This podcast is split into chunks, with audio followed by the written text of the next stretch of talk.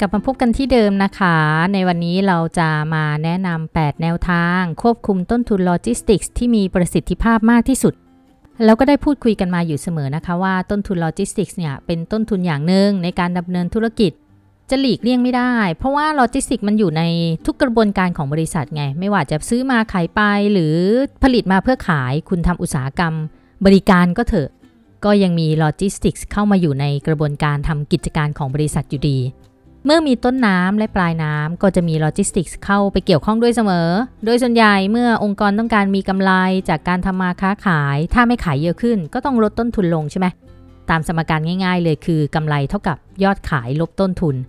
มีแค่นี้เอง อยากได้กำไรหรอ ก็ขึ้นราคาสิหรือไม่ก็ขายเยอะๆขึ้น หรือไม่ก็ขายเท่าเดิม ราคาเท่าเดิมแต่ไปลดต้นทุน แค่นั้นเองคุณก็ได้กำไรแล้วง่ายไหม เหมือนจะง่ายเนาะ โลจิสติกซึ่งสร้างต้นทุนในการทำธุรกิจก็เช่นกันที่ต้องถูกคาดหวังให้ต้นทุนลดลง จะได้มีพอเหลือให้เกิดกำไรได้ ซึ่งทุกๆคนเข้าใจว่าโลจิสติกส์ไม่ใช่แผนกทำรายได้ให้กับบริษัททุกคนก็เลยมองว่า อะ งั้นโลจิสติกส์ต้องไปลดต้นทุนนะ เพราะโลจิสติกส์คือแผนกที่เกี่ยวข้องกับต้นทุน หรือกระบวนการที่สร้างต้นทุนให้กับองค์กร และคนที่ดูแลโลจิสติกส์จะลดหรือควบคุมต้นทุนยังไงดี ให้องค์กรมีโอกาสในการสร้างกำไรอะทุกๆคนก็จะกลับไปคิดใช่ไหมคะว่า เอ๊เราจะไปลดต้นทุนยังไงดี อ้าวฝ่ายค้างสินค้า คุณจะต้องลดต้นทุนค้างนะ อ้าวฝ่ายขนส่ง คุณจะต้องลดต้นทุน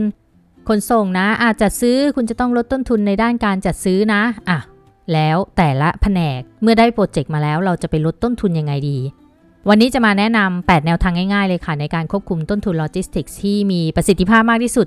จากการที่ได้เข้าไปให้คำปรึกษาหลาย ๆ โรงงานมานะคะ 8 แนวทางนี้แหละที่จะใช้ในการลดต้นทุนในเฟสแรก ๆ หรือในช่วงแรก ๆ ที่อยากจะ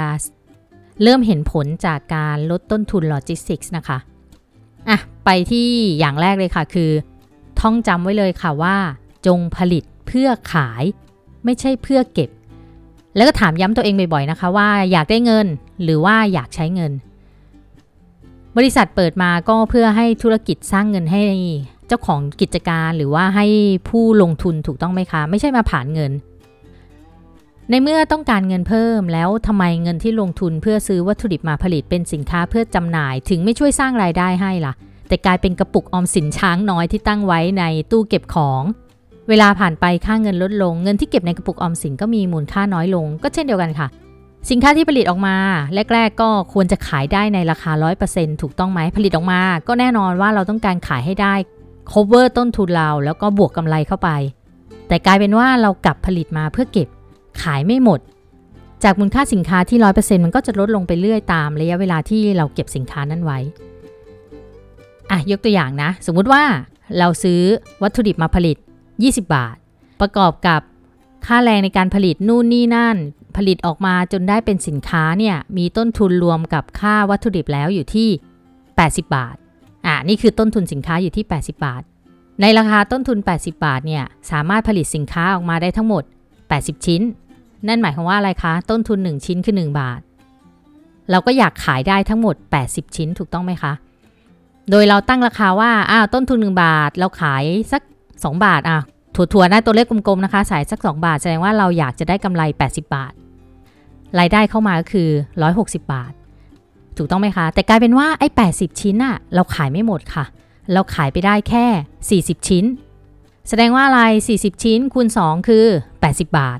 นั่นคือรายได้เข้ามาที่ 80 บาท ที่ต้นทุนการผลิตที่ 80 ชิ้นคือ 80 บาท อันนี้ยังไม่รวมถึงต้นทุนในการเก็บรักษานะที่คุณจะต้องมีจ้างรปภมาคอยดูแลความปลอดภัยของสินค้า คุณจะต้องมีค่าไฟ คุณจะต้องมีค่าพนักงานในการดูแลสินค้าภายในคลังสินค้านู่นนี่นั่นนี้ยังไม่ยังไม่นับรวมตรงนั้นอีกนะ ซึ่งมันยิบย่อยเนี่ย ต้นทุนจริง ๆ คุณอาจจะไม่ใช่ 1 บาทต่อ 1 ชิ้น ต้นทุนของคุณจริง ๆ ไม่ใช่ 80 บาทอ่าเพราะฉะนั้นแล้วเนี่ยผลิตออกมาควรจะขายให้ได้หมด หรือขายให้ได้เหลือน้อยที่สุด จะทำให้คุณได้กำไรจากสินค้าที่คุณผลิตมาเพราะนั้นจำไว้อย่างแรกเลยนะคะ ขึ้นข้อแรกเลยแนวทางในการควบคุม ต้นทุนโลจิสติกส์ที่มีประสิทธิภาพมากที่สุดก็คือ ผลิตเพื่อขายไม่ใช่เพื่อเก็บ แนวทางที่ 2 ค่ะ ก็คือ ลดการคิดซื้อของเพื่อให้ได้ราคาถูกค่ะ ของถูกไม่ได้ดีเสมอไปนะ ถึงคุณภาพจะพอใช้ได้ แต่การซื้อมาเกินจำเป็นมันก็คือภาระดีๆ นี่เอง อันนี้เห็นได้ชัดแล้วก็เคยเล่าให้ฟังบ่อยๆ แล้วก็คือ ตัวบรรจุภัณฑ์ขออนุญาตยกตัวอย่างเป็นบรรจุภัณฑ์เพราะจะเห็นได้ชัดเจนที่สุดเลยคือ สั่งมาเยอะๆ มันจะได้ราคาถูกลง แล้วทุกคนก็คิดแต่ว่า เอ้ยบรรจุภัณฑ์เดี๋ยวก็ได้ใช้ มันไม่เสียหายหรอก แต่อย่าลืมนะคะว่า การซื้อบรรจุภัณฑ์มาเยอะๆ เกินกว่าที่คุณใช้ในระยะเวลาหนึ่งเนี่ย มันส่งผลเสีย2ออย่างอะอย่างแรกทุกคนรู้อยู่แล้ว ก็คือเก็บไว้แล้วมัน อาจจะเสียหายมีปวกขึ้นทุกคนเป็นเรื่องพื้นฐานที่ทุกคนอาจจะนึกภาพออกถูกต้องไหมคะอะมีปวกขึ้น ของบางอย่างเป็นสนิม พลาสติกบางอย่างอาจจะละลาย ถ้าเกิดมีความร้อนมากเกินไป นั่นคือบรรจุภัณฑ์เกิดความเสียหาย อย่างที่สองที่ไม่ค่อยมีใครนึกถึงคืออะไรรู้ไหมคะ นั่นก็คือคุณจะถูกยึดติดกับสินค้าที่ใช้บรรจุภัณฑ์นั้นๆทำให้มันไปบล็อกการวิจัยและพัฒนาสินค้าใหม่ ๆ ออกมา เพราะคุณจะมองแต่ว่า เอ้ย เดี๋ยวมีบรรจุภัณฑ์เหลือเยอะ คุณต้องผลิตสินค้ามาเพื่อให้ใช้บรรจุภัณฑ์พวกนี้มา เอ้ยบรรจุภัณฑ์มันทำได้ราคาถูกนะ เพราะนั้นสินค้าที่ผลิตออกมา มันก็ยังคงราคาถูกเพราะบรรจุภัณฑ์นั้น แต่อย่าลืมว่านั่นคือตัวที่จะไปบล็อกการพัฒนาสินค้าใหม่ๆออกมา เมื่อไหร่ก็ตามที่คุณพัฒนาอยากพัฒนาสินค้าใหม่ ๆออกมาเนี่ย อย่างแรกคุณก็จะพยายามพัฒนาสินค้าที่สามารถใช้ของที่มีอยู่แล้วในสต็อกถูกต้องไหมคะ อย่างที่สอง ถ้าคุณอยากจะพัฒนาออกมาเนี่ย บางทีคุณอาจจะยังไม่อยาก มีความคิดจะพัฒนาเพราะว่าของมันมี ก็พยายามใช้ของเก่าที่มันมีให้หมดไปก่อนทำให้โอกาสในการที่จะคิดหาพัฒนาผลิตภัณฑ์ใหม่ๆเนี่ยมันก็จะน้อยลง มันไม่มีแรงกระตุ้นในการที่จะคิดหาพัฒนาโปรเจกต์ใหม่ๆออกมา หรือว่าสินค้าใหม่ๆออกมาค่ะ เพราะฉะนั้นแนวทางที่ 2 คือ ลดการคิดซื้อของเพื่อให้ได้ราคาถูกๆค่ะ แนวทางที่ 3 คือ ลดเวลาการทำงานหรือว่า lead time ในกระบวนการค่ะ เวลาที่ใช้ไปมากกว่าคู่แข่ง มันทำให้เงินเข้ากระเป๋าช้ากว่าคู่แข่ง หรือว่าช้ากว่าที่จ่ายไปให้กับซัพพลายเออร์เคยพูดไปตอนหนึ่งแล้วนะคะในพอดแคสต์นี่แหละในเรื่องเกี่ยวกับเรื่องของเวลาที่ใช้ในกระบวนการโลจิสติกส์ค่ะ หรือที่เราเรียกว่า lead time นี่แหละ เวลาทุกวินาที ทุกนาที ทุกชั่วโมงที่คุณใช้ไปเนี่ย มันคือต้นทุนทั้งนั้นเลยนะคะ คุณอาจจะมองว่าเอ้ต้นทุนนี้มันไม่ได้ใช้แรงงานอะไรมากมาย มันไม่ได้ต้องใช้ต้นทุนเงินที่ต้องไปจ่ายค่าเวลา เพราะคุณอาจจะบอกว่าเฮ้ยเรามีแรงงานราคาถูก จ่าย OT ก็ยังไม่ได้ทำให้ต้นทุนคุณสูงขึ้น แต่อย่าลืมว่าเวลามันมีมุมมองในอีกมุมมองหนึ่งนั่นคือว่า ถ้าคุณใช้เวลานาน ในการผลิตสินค้าออกมา 1 ชิ้น หรือใช้เวลานานในการเก็บสินค้าแต่ละอย่างเนี่ยเงินที่คุณจ่ายออกไป เพื่อซื้อของต่างๆมา เพื่อขายกว่ามันจะวนกลับเข้ามาเข้ากระเป๋าคุณอีกด้านหนึ่งที่จะกลายเป็นรายได้เนี่ย มันนานนั่นคืออะไร คุณจ่ายออกไปนานกว่าคุณจะทำกำไรได้เผลอๆคุณก็กินเนื้อตัวเองไปเรื่อยๆอะ่ะ เมื่อคุณกินเนื้อไปจน คุณหมดตัวแล้วนั่นคือหมายความว่าอะไรคะจ่ายออกไปมากกว่าเข้าทั้งที่คุณมีของเยอะแยะพร้อมที่จะขายนะ แต่เงินมันไม่วนมาเพราะคุณใช้เวลาในกระบวนการมากเกินไป เพราะฉะนั้นถ้าสามารถลดเวลาการทำงานหรือว่า lead time ในกระบวนการโลจิสติกส์ได้เนี่ย คุณจะสามารถลดต้นทุนโลจิสติกส์ได้อย่างแน่นอนค่ะ แนวทางที่ 4 นับสต็อกให้บ่อย ตามลักษณะการเข้าออกของสินค้า อย่าทิ้งไว้แล้วค่อยนับเดือนละครั้ง หรือว่านับร้อยเปอร์เซ็นทุกวันก็ไม่ได้ทำให้เกิดประสิทธิภาพมากขึ้นนะคะ ไม่ต่างกับคำที่เขากล่าวไว้ว่าขยันแบบไม่ฉลาด ในเรื่องการนับสต็อกบ่อยๆ ก็มีหลาย EP ที่ได้พูดถึงไปนะคะ ในเรื่องของการนับสต็อก รวมถึงวิธีการนับสต็อก รวมถึงกฎ 3 ข้อในเรื่องของการนับสต็อกด้วย ถ้าคุณทำงานโลจิสติกส์ถ้าองค์กรคุณมีสต็อกสินค้า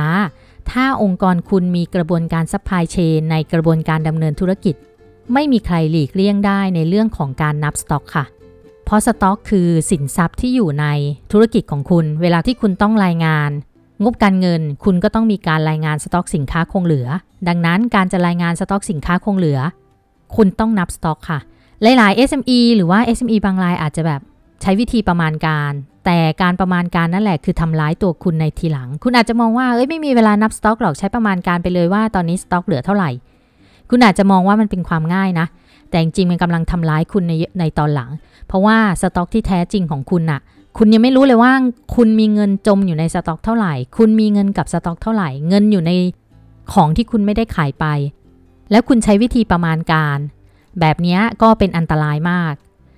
เพราะคุณจะไม่สามารถสร้างรายได้เพิ่มขึ้น ในวันหนึ่งสต็อกคุณมีเยอะๆ คุณประมาณการมั่วๆไปเรื่อย ๆ เนี่ย เท่ากับว่าคุณจะหาโอกาสในการทำกำไรหรือทำรายได้ให้กับบริษัทเนี่ยน้อยลงไปเรื่อยๆ มันสุดท้ายมันจะกลายเป็นภาระของคุณไปเอง สินค้าหาย 1 ชิ้น ในคลังสินค้าคุณอาจจะไม่รู้สึกอะไร สินค้าหาย 2 ชิ้น คุณอาจจะไม่รู้สึกอะไร แต่สินค้าหาย 1 ชิ้น สะสมวันละชิ้น วันละชิ้นไปเรื่อยๆ หรือเดือนละชิ้น เดือนละชิ้นไปเรื่อยๆ จนถึงสิ้นปี นั่นคือเท่ากับเท่าไหร่ 12 ชิ้น นั่นคือมีอะไรแล้วทำไมสินค้าหายอยู่เรื่อยๆทำไมสินค้านับสต็อกแล้วไม่ตรงสักที ย้อนกลับไปที่ข้อแรกนะคะที่บอกว่าจงผลิตมาเพื่อขาย เช่นเดียวกันค่ะ จงผลิตมาเพื่อขายไม่ใช่เพื่อเก็บและเพื่อหาย ผลิตสินค้ามา 80 ชิ้น เพื่อที่จะขายให้ได้ 80 ชิ้น ไม่ใช่ผลิตสินค้ามา 80 ชิ้น เพื่อจะขายให้ได้แค่ 50 ชิ้น เก็บ 30 ชิ้น หายอีกเท่าไหร่ 30 ชิ้น แบบนี้มันไม่ฉลาดในการที่เราจะผลิตสินค้ามาเพื่อขายเลย ถ้ากรณีแบบนี้ กิจการเราอาจจะไม่ยั่งยืนอยู่รอดได้ เพราะว่าเราผลิตมาเพื่อขายไม่ใช่ผลิตมาเพื่อเก็บ และเพื่อให้มันหายไป การหายของสินค้าคือเงินหายออกจากกระเป๋าแบบ ไม่ควรจะเกิดขึ้น เพราะฉะนั้นนะคะ นับสต็อกให้บ่อยๆ ตามลักษณะการเข้าออกของสินค้า สินค้าบางอย่างเข้าทุกวันก็ต้องนับทุกวัน ออกทุกวันก็ต้องนับทุกวัน สินค้าบางอย่างออกเดือนละครั้งอะก็ไปนับเดือนละครั้งก็พอ ไม่จำเป็นต้องมานับทุกวันหรือทุกสัปดาห์แนวทางที่ 5 ในการลดประสิทธิภาพของโลจิสติกส์ที่มีประสิทธิภาพก็คือเรื่องของนำเทคโนโลยีเข้ามาใช้ค่ะ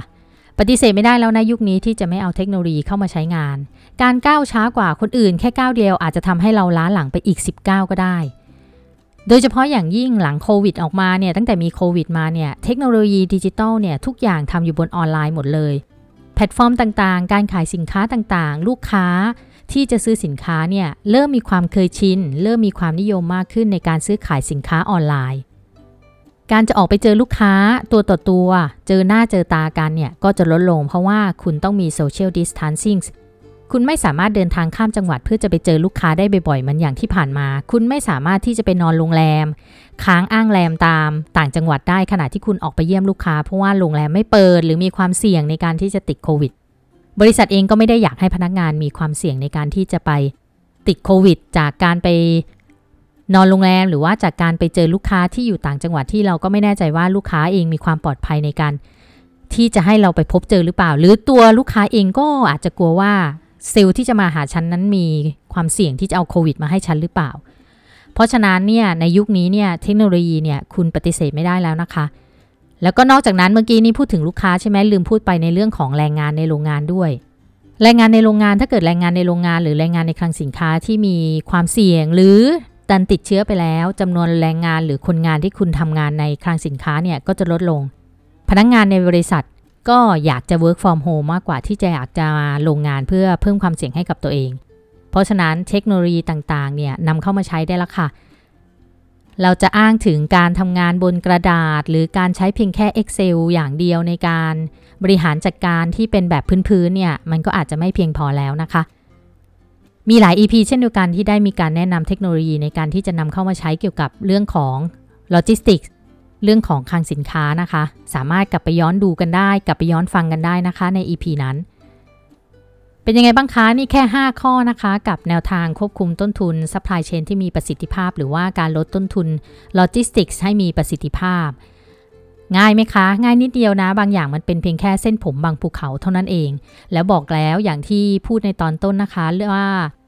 บริษัทที่เคยเข้าไปให้คำปรึกษาเนี่ยมันจะเป็นแนวทางแรก ๆ ที่สามารถที่จะลดต้นทุนโลจิสติกส์ได้เลยทันทีไม่ยากเลยค่ะ คราวหน้าจะมาต่อกันอีก 5 ข้อที่เหลือค่ะ แล้วเรามาดูกันค่ะ มาฟังกันค่ะว่าอีก 5 ข้อที่เหลือเนี่ยมันยากไหม มันยากที่เราจะเอาไปใช้หรือเปล่า มันยังคงเป็นเส้นผมบางภูเขาอยู่หรือเปล่านะคะ หากคุณชอบเรื่องราวที่ได้นำมาเล่าให้ฟังในวันนี้ ฝากแชร์ต่อให้ด้วยนะคะ เพื่อให้คนอื่นๆ ได้ประโยชน์กับมันด้วยค่ะ